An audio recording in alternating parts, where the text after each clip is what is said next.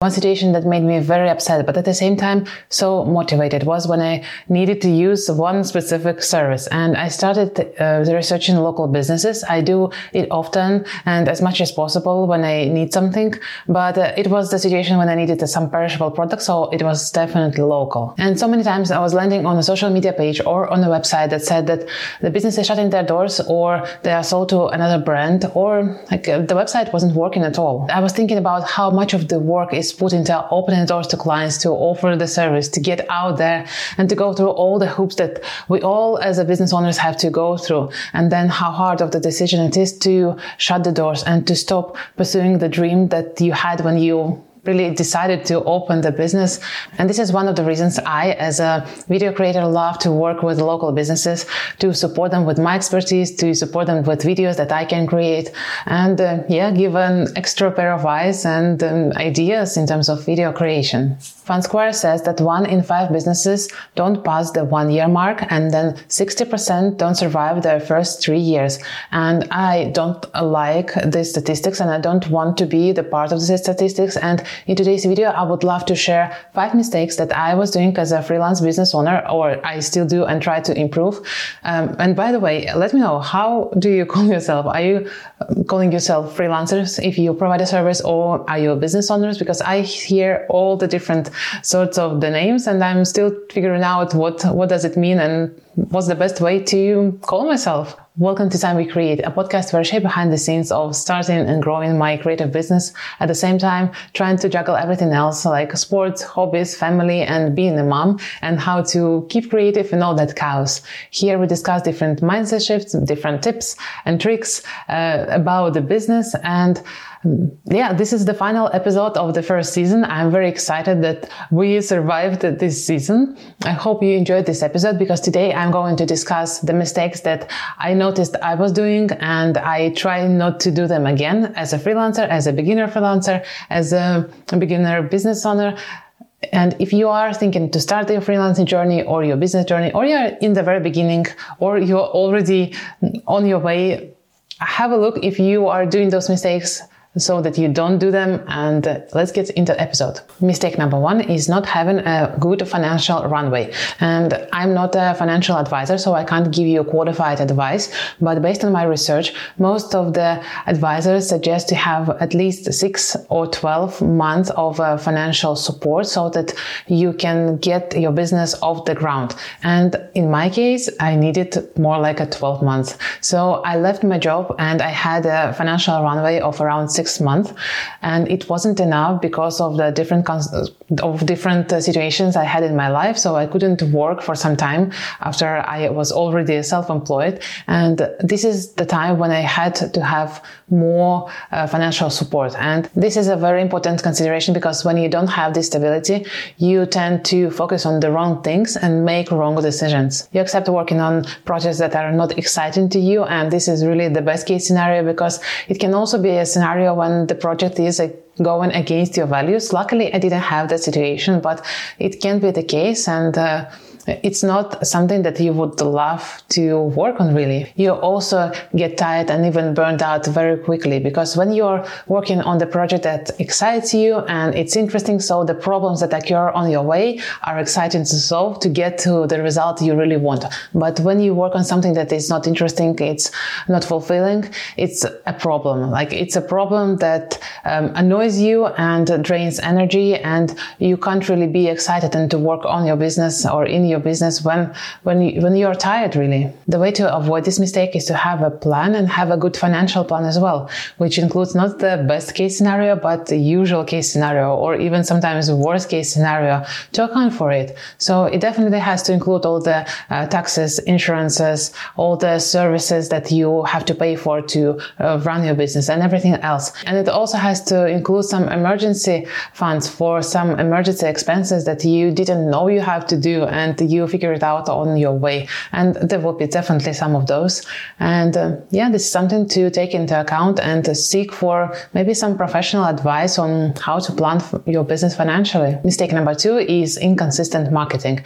And I noticed that the incoming uh, results in my business are really dependent on the outgoing activities that I do as part of my marketing. And This is especially important when the things go really well, because when I have a lot of work, I have a lot of clients, and um, I am very busy and trying to deliver the value to my clients, I still need to do my marketing, even though it's on the back burner, because um, right now everything seems good, but it doesn't mean that it will be so good in the next um, few months. But I still need to put my services out there so that my potential customers know that I am there, available for them when they need it. And they may need my services now, or maybe in half a year, or maybe in a year, but they should know that I'm operating. They should know that I'm actively working, and I can support them when they really need me. The best actionable tip here would be to have this uh, marketing strategy and allocate a specific time during the week or during the month when you actively doing it. So you are either doing some outreach, you are doing some posting, you are doing some targeting. So whatever marketing plan you you have, so you are sticking to it and you are actually doing it. And also having some allocated time to review your results, to measure your results, and to see what's working and what's not working, because this is how you get informed decisions about um, where to put your effort in and choose the places where your effort really pays off. Mistake number three is isolation and lack of networking. I am an introverted person myself, and even thinking about networking is draining most of my energy, because I feel like networking event is about introducing your business and and um, trying to sell or trying to be sold, and it's like very transactional situation. And really in most of the cases it is like that. But I also noticed that as soon as I found a group of people that I feel really comfortable in, it's much easier to network, and it's much easier to um, not feel alone, because in most of the cases I was thinking that if I put my head down and work, I will get so much more results in my business. And it's partially true, but it's also a big part of the business is, try, is trying to feel not alone, and networking really helps. And I get so many ideas from other business owners, or maybe if I'm a bit of step ahead, I can suggest something that worked for me to other people. And I really, sometimes it's just a place where I can not feel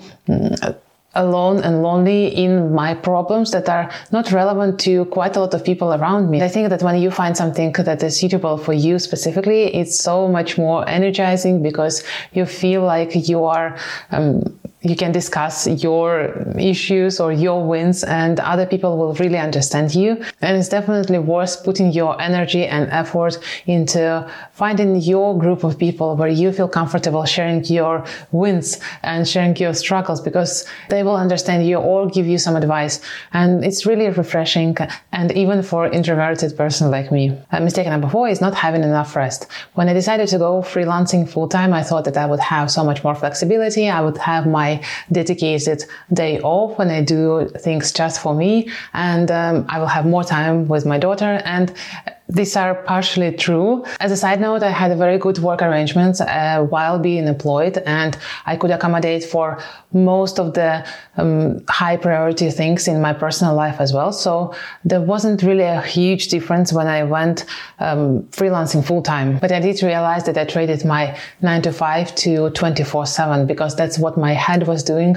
And I was constantly thinking about my business, because when you start your freelancing, your business journey, you have never in list of to-do things. And then I realized that having rest is actually part of my work, and it's part of my productive routine, because I can only be creative and have full attention and um, deliver the best results when I actually am well rested, and when I don't want to sleep, and I feel physically and mentally well and energetic. And actionable tip here would be to set aside a specific day or days or times of the week when you have rest and don't think and don't do anything work related, and better to have some plan how to occupy yourself mentally or physically uh, when you try to do this time off, because it really fuels the energy. It really gives you that uh, excitement to come back to work and do even better than you did before this time off. Mistake number five is underestimating of how much of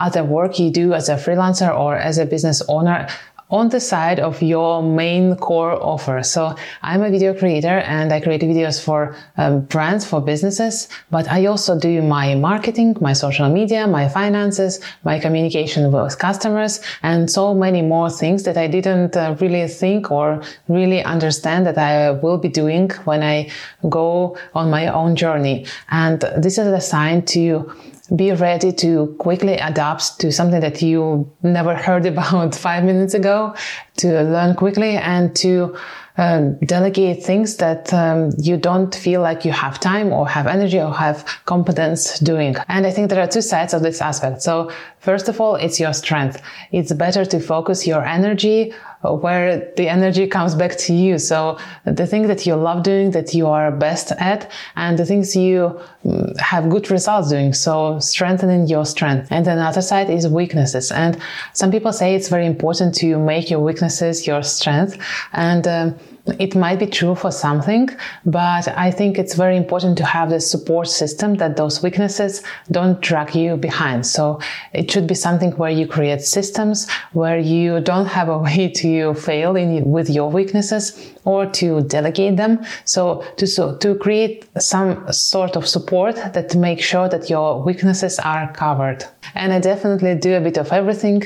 So I educate myself to be aware of some things. I create systems to support me with my day-to-day work. And I sometimes delegate parts of the things that I'm doing. So just figure out what helps you to perform your best at your strength. I wish you to stay committed to your journey when things go as you planned and when things don't go like at all, because really those are two sides of one journey. I will see you in the next season, and I have something exciting prepared for the season two.